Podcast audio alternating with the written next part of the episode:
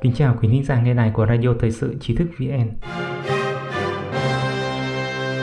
Hôm nay chúng ta cùng đến với bài viết của Triệu Trường Ca, chút cảm nghĩ của người trong cuộc, bước ngoặt của xã hội Trung Quốc 22 năm về trước. Ngày 20 tháng 7, cách đây 22 năm là một ngày đen tối. Nhiều người từng trải qua ngày đó nhớ lại, lúc ấy không khí khủng bố như thể bầu trời sắp sụp đổ. Và nhiều người cũng không để ý rằng ngày này đã ảnh hưởng sâu sắc đến xã hội Trung Quốc. Đầu năm 1992, khi nền kinh tế được thúc đẩy nhờ cải cách và mở cửa, khi người dân trong nước bắt đầu coi trọng tiền bạc và đạo đức xã hội sa sút nghiêm trọng, ông Lý Hồng Chí đã truyền pháp luân công lấy chân thiện nhẫn làm tôn chỉ.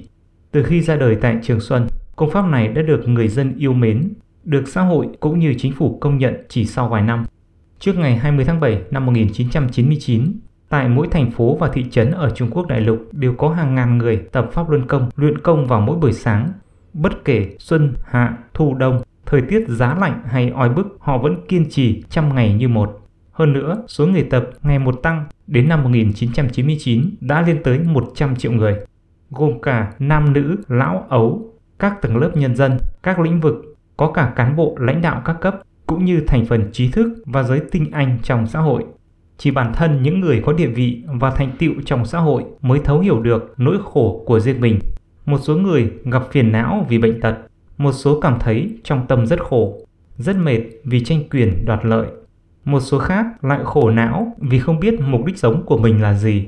Những người này với kinh nghiệm xã hội phong phú và kiến thức văn hóa khá cao lại học được từ Pháp Luân Công những điều như tại sao con người lại làm người, con người nên sống như thế nào, tại sao con người phải là người tốt, vân vân.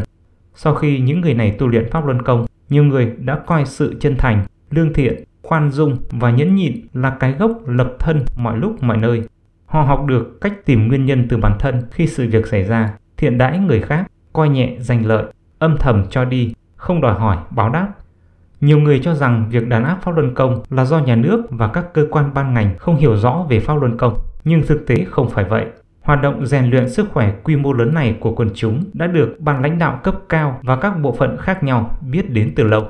Trước ngày 11 tháng 5 năm 1998, công tác khoa học nhân thể, tức khí công, do nhiều cơ quan cùng nhau quản lý, gồm Ban tuyên giáo Trung ương, Bộ Dân chính, Bộ Công an, Bộ Y tế và Tổng cục Thể dục Thể thao Nhà nước. Sau ngày 11 tháng 5 năm 1998, khí công mới chịu sự quản lý của Tổng cục Thể dục Thể thao Quốc gia Ngày 15 tháng 5 năm 1998, ông Ngũ Thiệu Tổ, Giám đốc Tổng cục Thể dục Thể thao Quốc gia đã đích thân thị sát thành phố Trường Xuân, nơi khai sinh Pháp Luân Công.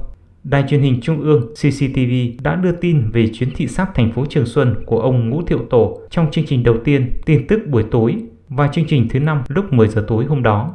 Báo cáo này điều tra sâu về thời kỳ thịnh vượng của quần chúng tu luyện Pháp Luân Công, kéo dài khoảng 10 phút Báo cáo cho rằng môn tu luyện này đã chứng minh rằng Pháp Luân Công đóng vai trò tích cực to lớn trong việc nâng cao thể chất của con người và nâng cao các tiêu chuẩn đạo đức xã hội. Đây là một báo cáo chính thức và tích cực về Pháp Luân Công được thực hiện bởi Đài truyền hình quốc gia Trung Quốc. Ngày 27 tháng 5 năm 1998, ông Hà Tộ Hưu, một viện sĩ của Học viện Khoa học Trung Quốc, đã chụp mũ và vu khống Pháp Luân Công trên kênh truyền hình Bắc Kinh.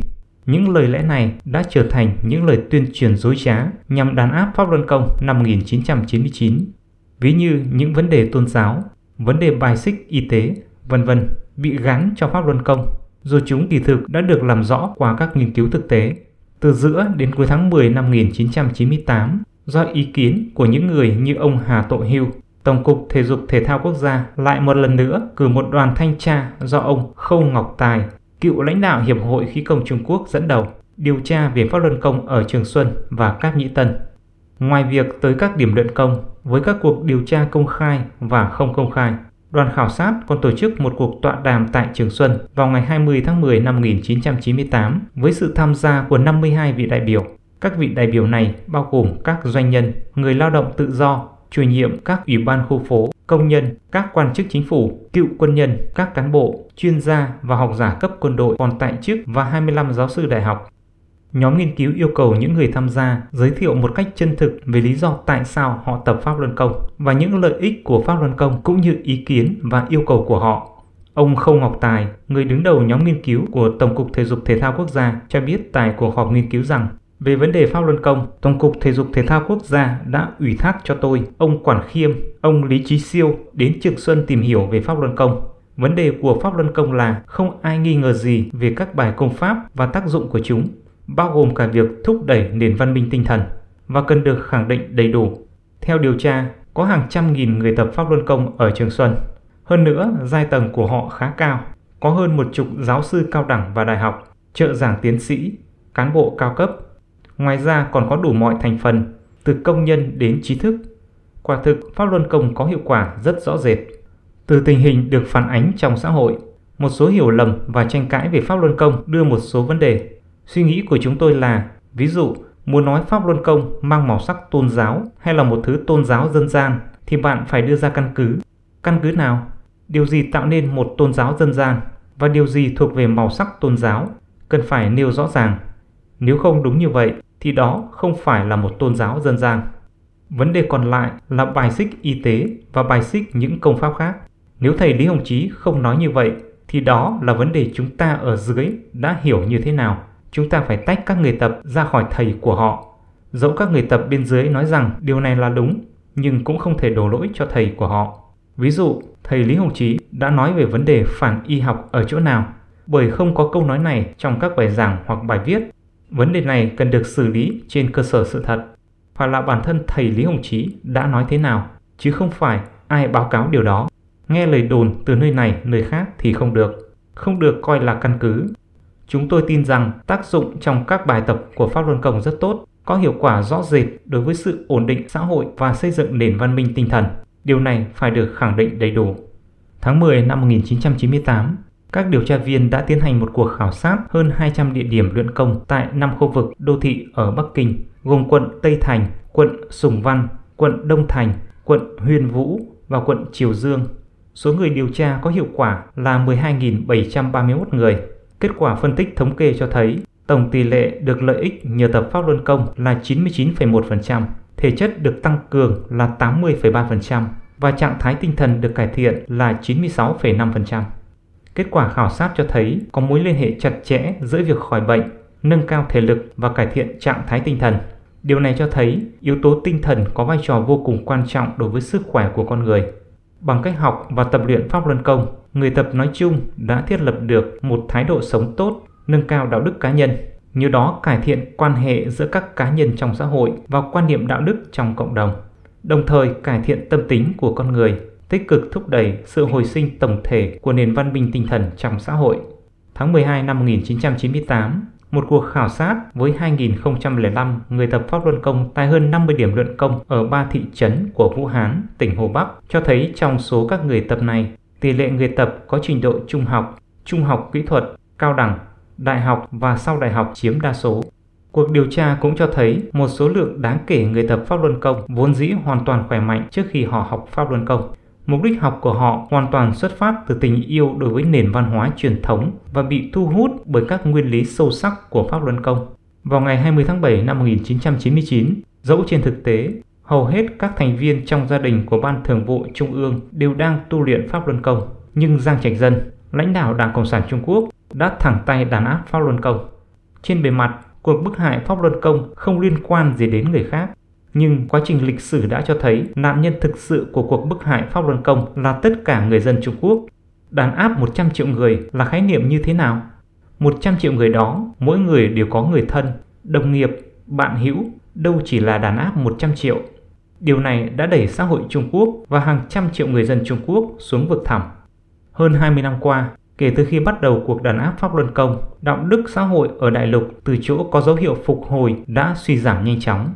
Hệ thống chính quyền vì để duy trì việc đàn áp một số lượng khổng lồ người dân mà đã mở ra cánh cửa cho những quan chức tích cực đàn áp thăng tiến. Những ai còn một chút lương chi đều bị gạt ra ngoài rìa. Toàn bộ giới quan chức tha hóa nghiêm trọng, kéo theo đạo đức xã hội sụp đổ. Nạn tham nhũng tràn lan trong chính quyền, thế giới ngầm và gian dâm thịnh hành đất đai bị cưỡng chế phá rỡ, các quan chức và doanh nhân cấu kết với nhau, ngành tư pháp hủ bại, những người giàu điên cuồng cướp bóc. Những điều này đã phá hoại nghiêm trọng nguồn tài nguyên, môi trường sinh thái cũng sa sút trầm trọng.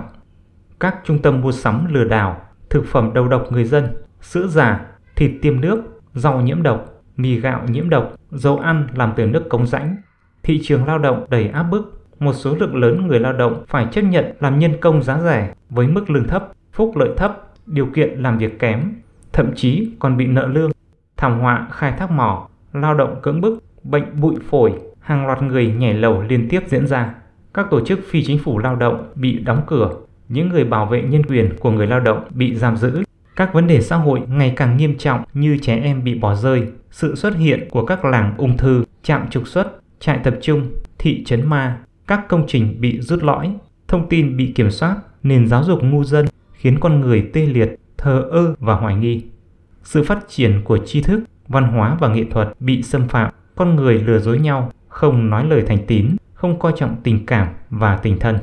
Những điều này vốn đã có thể được giải quyết khi con người ta chú trọng và tìm lại nền văn minh tinh thần của xã hội, nhưng cơ hội đó đã bị hủy hoại mất. Biến cố ngày 20 tháng 7 năm 1999 là một bước ngoặt và là một quốc nạn của Trung Quốc. Nếu chúng ta hy vọng có được một xã hội lành mạnh và một tương lai tươi sáng, chúng ta phải suy nghĩ về điều này người Trung Quốc không chỉ phải từ bỏ Đảng Cộng sản Trung Quốc mà còn phải xây dựng lại tiêu chuẩn đạo đức và quay trở về với đức tin và văn hóa truyền thống của họ. Quý thính giả có thể truy cập vào trang web trí thức vn.org hoặc tải ứng dụng mobile trí thức vn để đọc được nhiều bài viết của chúng tôi hơn. Một lần nữa, xin cảm ơn quý vị đã đồng hành cùng trí thức vn. Đừng quên nhấn subscribe, đăng ký kênh của chúng tôi và để lại bình luận ở bên dưới. Xin chào và hẹn gặp lại.